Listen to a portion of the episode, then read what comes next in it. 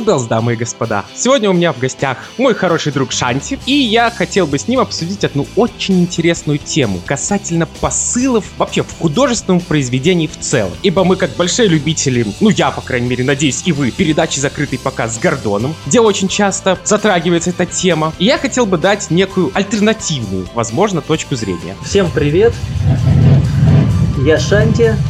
Я не такой супер передачи «Закрытый показ» с Гордоном, но попытаюсь, тем не менее, что, что-нибудь поболтать тут. И главный наш тогда первый вопрос будет, должен ли художник обязательно закладывать некий посыл в свое произведение? Посыл, ну в смысле послать кого-то куда-то, да? В художественной форме. Этой задачей уже занимается вроде как телевидение, и цензура еще какая-то осталась, да. Ну да, так культурно послать, чтобы никто не обиделся, но вместе с тем понял, куда ему надо идти. Дать четкое направление.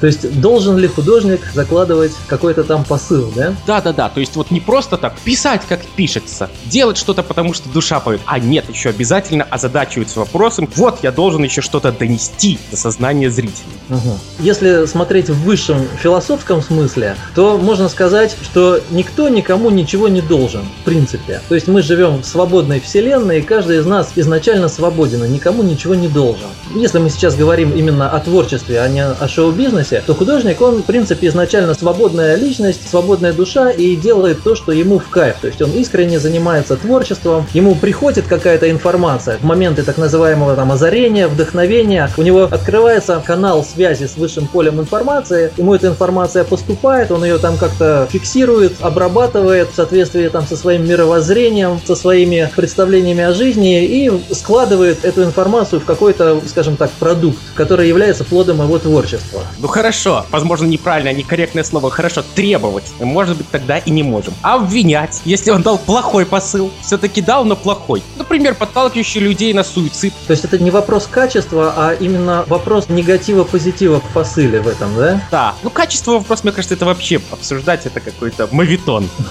Смотри, как мне это видится, что если речь идет о художнике, то это, в принципе, его личное дело. Он чего хочет, то и делает. К нему особых требований там никто не должен предъявлять, но единственное, что народ голосует рублем. Они там пойдут его слушать, смотреть, покупать его диски там на концерты или не пойдут. Люди сами отреагируют на это. То есть, когда человек что-то делает, если он творит что называется, исключительно сам для себя, сам от этого ловит кайф, то он никому ничего не должен, он никому ничего не обязан. Но если он выставляет плоды своего творчества, что называется, на суд народа, то он должен быть готов к реакции. Может быть, его там будут осыпать лепестками роз, а может забросают гнилыми помидорами, а в каком-то экстремальном случае и кирпичами могут забросать, условно говоря. Ну или самый худший вариант, вообще никак на него не отреагируют, просто как на пустое место посмотрят и все. Ну, я тут подчеркну, что мы все-таки именно обсуждаем художников и творцов, то есть уже не берем в рассмотрение там какие-то коммерческие проекты, там заказы, вбросы, а именно когда человек действительно творит и хочет создать некое произведение, сообразно, ну, уже уровню его развития, таланта,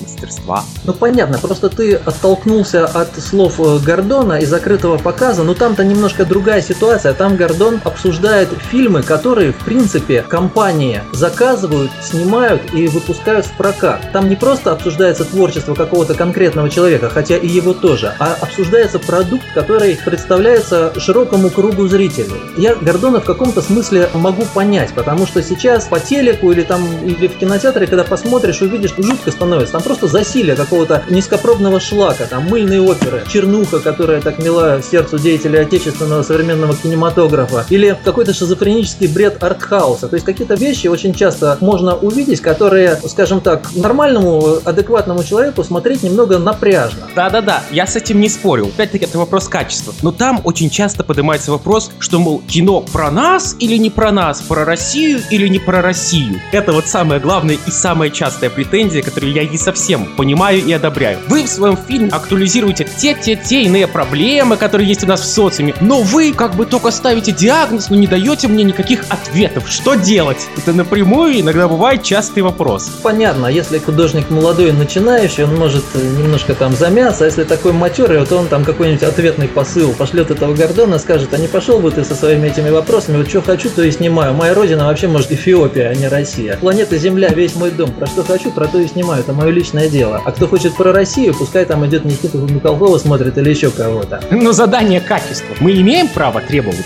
А как вообще задавать тогда эту планку качества? Видимо, существует более-менее объективное понятие, как хороший вкус в искусстве. Ну, это и в музыке, и в кинематографе, в литературе, в живописи, где угодно. То есть есть какие-то каноны, да? Такая довольно скользкая тема, но тем не менее понятие хорошего вкуса, оно все равно существует. Те, кто заказывают режиссеру, там, какой-то съемочной группе, допустим, определенную картину или еще что-то, они все-таки должны быть на стороне вот этого хорошего вкуса. И они должны сами обладать этим хорошим вкусом и задавать вот эту вот планку качества. Потому что если этой планки нету, мы видим всякий шлак. Ну хорошо, но тут тогда вторая скользкая тема. Если мы все-таки подходим к артхаус. Каноны, а возможно, что именно отступление от этих канонов и может только дать прорыв. А следование строгое, такое академическое, возможно, ничего нового и не даст. Ну, понимаешь, прорывы, они тоже бывают разные. Там канализацию может прорвать, скажем.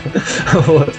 Смотря какой прорыв, опять-таки. По мне, так просто следование канонам без попытки какого-то эксперимента, это ремесленничество. Понимаешь, если это, допустим, показывается на каком-то специальном канале, где регулярно идет этот артхаус, и люди с более-менее классическими вкусами, они туда просто не полезут, они поймут, что я там могу на такое нарваться, что мне мало не покажется. Поэтому это нормально, пускай на этом канале крутят чего угодно. Но если это идет в широком каком-то общего пользования канале, либо в широком прокате, ну как-то там должны, мне кажется, быть какие-то ограничения. Ну точно так же, как, например, есть возрастные ограничения по фильмам. Не будешь там детям десятилетним показывать какой-то взрослый фильм. Но, да, уже не будем касаться этой цензуры, кто там решает, что показывать, что не показывать. Не знаю, я правда мало с этим ящиком не связан уже много лет, но вроде как такого канала, где с утра до вечера я могу наткнуться на артхаус, я как-то не замечал. А вот каналов, где реально на какую-то чушь, их очень много. Но это недоработка, да. Ну, с другой стороны, это отражает массовый вкус. Это бизнес, а бизнес ориентируется на спрос. Где есть спрос, туда они закачивают бабло. Правильно. Ну, я как бы за. Не то, что плюрализм мнений, как бы это смешно не звучало, да? Но чтобы в рамках одного канала вот два подряд закрытых показа, где в одном закрытом показе сидят, что говорит, Бергман, Антонио, это все нудятина, еще, говорит, черно-белое, когда тут HD на весь экран. Давайте посмотрим там какой-то современный боевичок. И сразу же после них наоборот, еще другая компания собирается, говорит, вот этот современный кинематограф, чернуха, порнуха. А бы что, давайте посмотрим Бергмана, земляничную поляну, отдохнем душой. И чтобы это в рамках одного канала. А ты бы на какой пошел? На Бергмана или на анти-Бергмана? А я бы туда и туда сходил. Вот в том и интерес.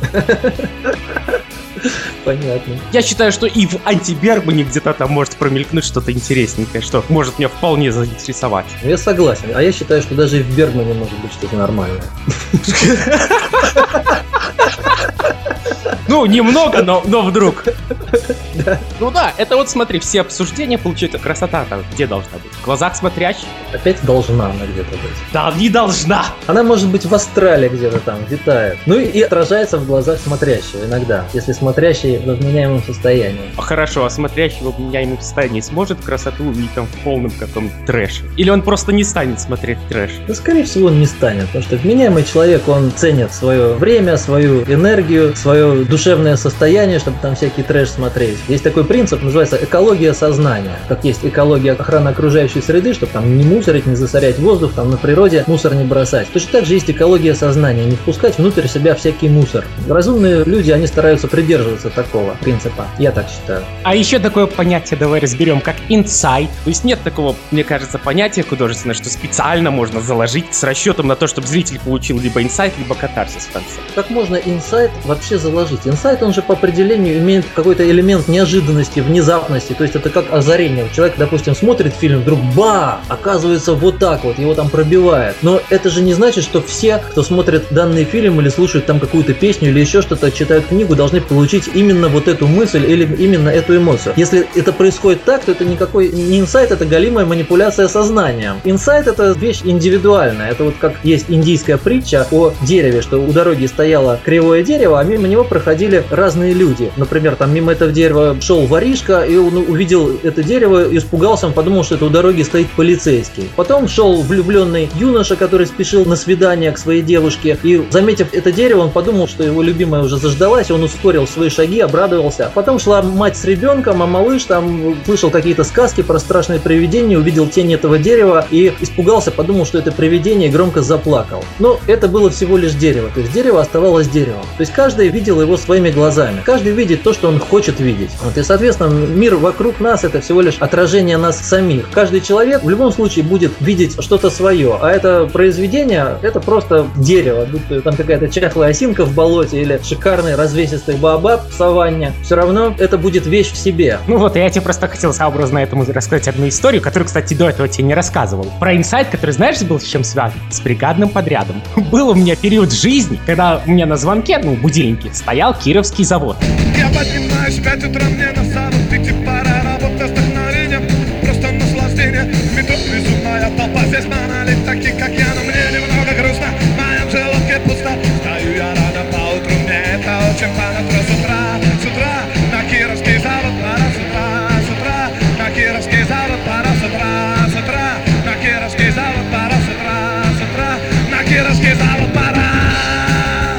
реально под него просыпался. И шел на завод какой-то, да? У нас же в Беларуси есть Кировский завод, вот реально там я мимо него проходил. У вас тоже есть Кировский завод? Да, у нас есть в Минске один Кировский завод. Да ты что? Вау, круто. Я серьезно говорю. И смотри, я еще работал в не очень хорошем месте, ну не буду конкретизировать, но скажем так, духовный ли прозорий, назовем так. Я вот иду, встал под Кировский завод, иду опять-таки практически на Кировский завод и думаю, а что-то в моей жизни реально пошло не то. Я просыпаюсь под Кировский завод, иду практически на Кировский завод, и самое мое счастье в этой жизни на тот момент, это вино по рубль 60, опять-таки как в песне.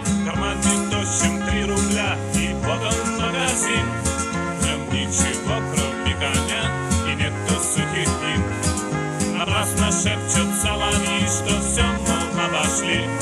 Весне мужик шепнул, беги, соседние завезли. Вино по рубль шестьдесят, вино по рубль шестьдесят. Вино по рубль шестьдесят.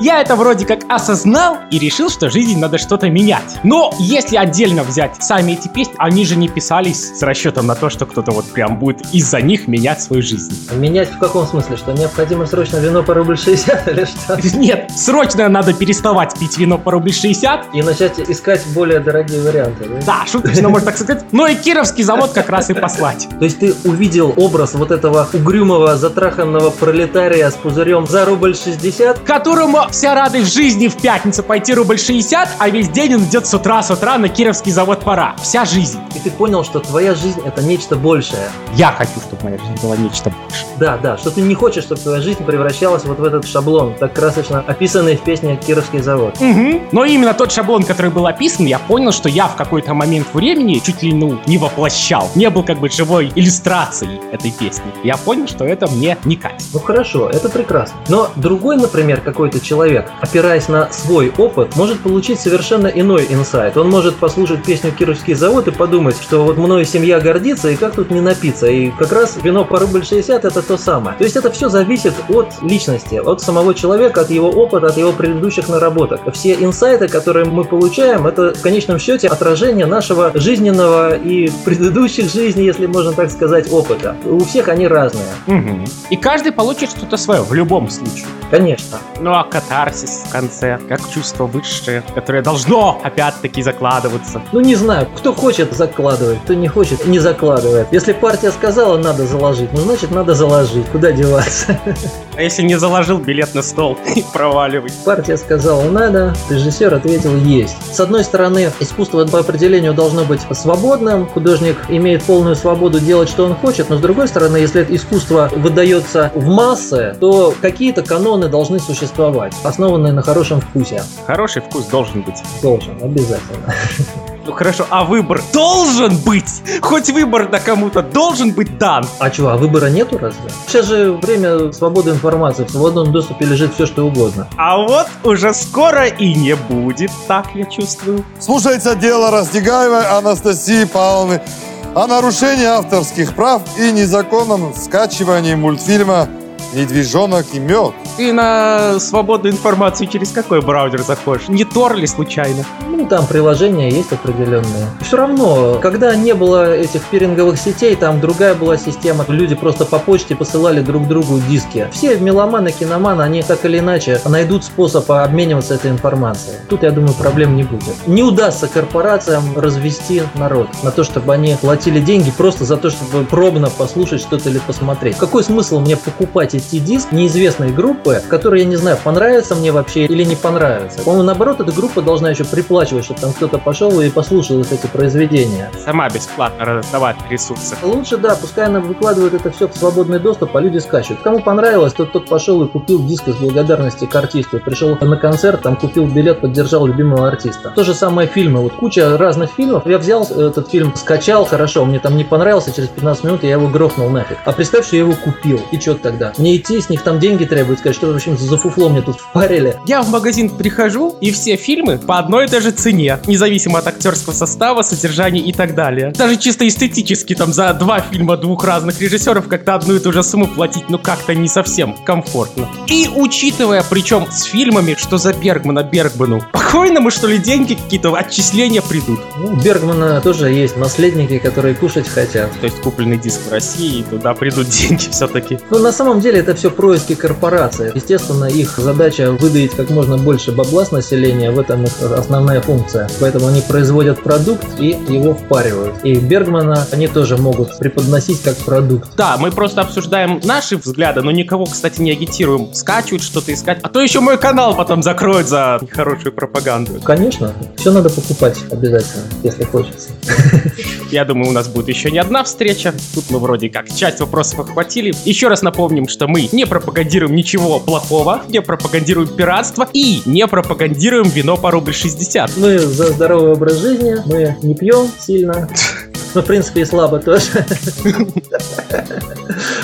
Ну что ж, большое спасибо за беседу. Как всегда, пожалуйста. Рад был пообщаться. Hells Bells. Hells Bells! Да-да-да! Дорогие товарищи, Hells Bells. Hells Bells.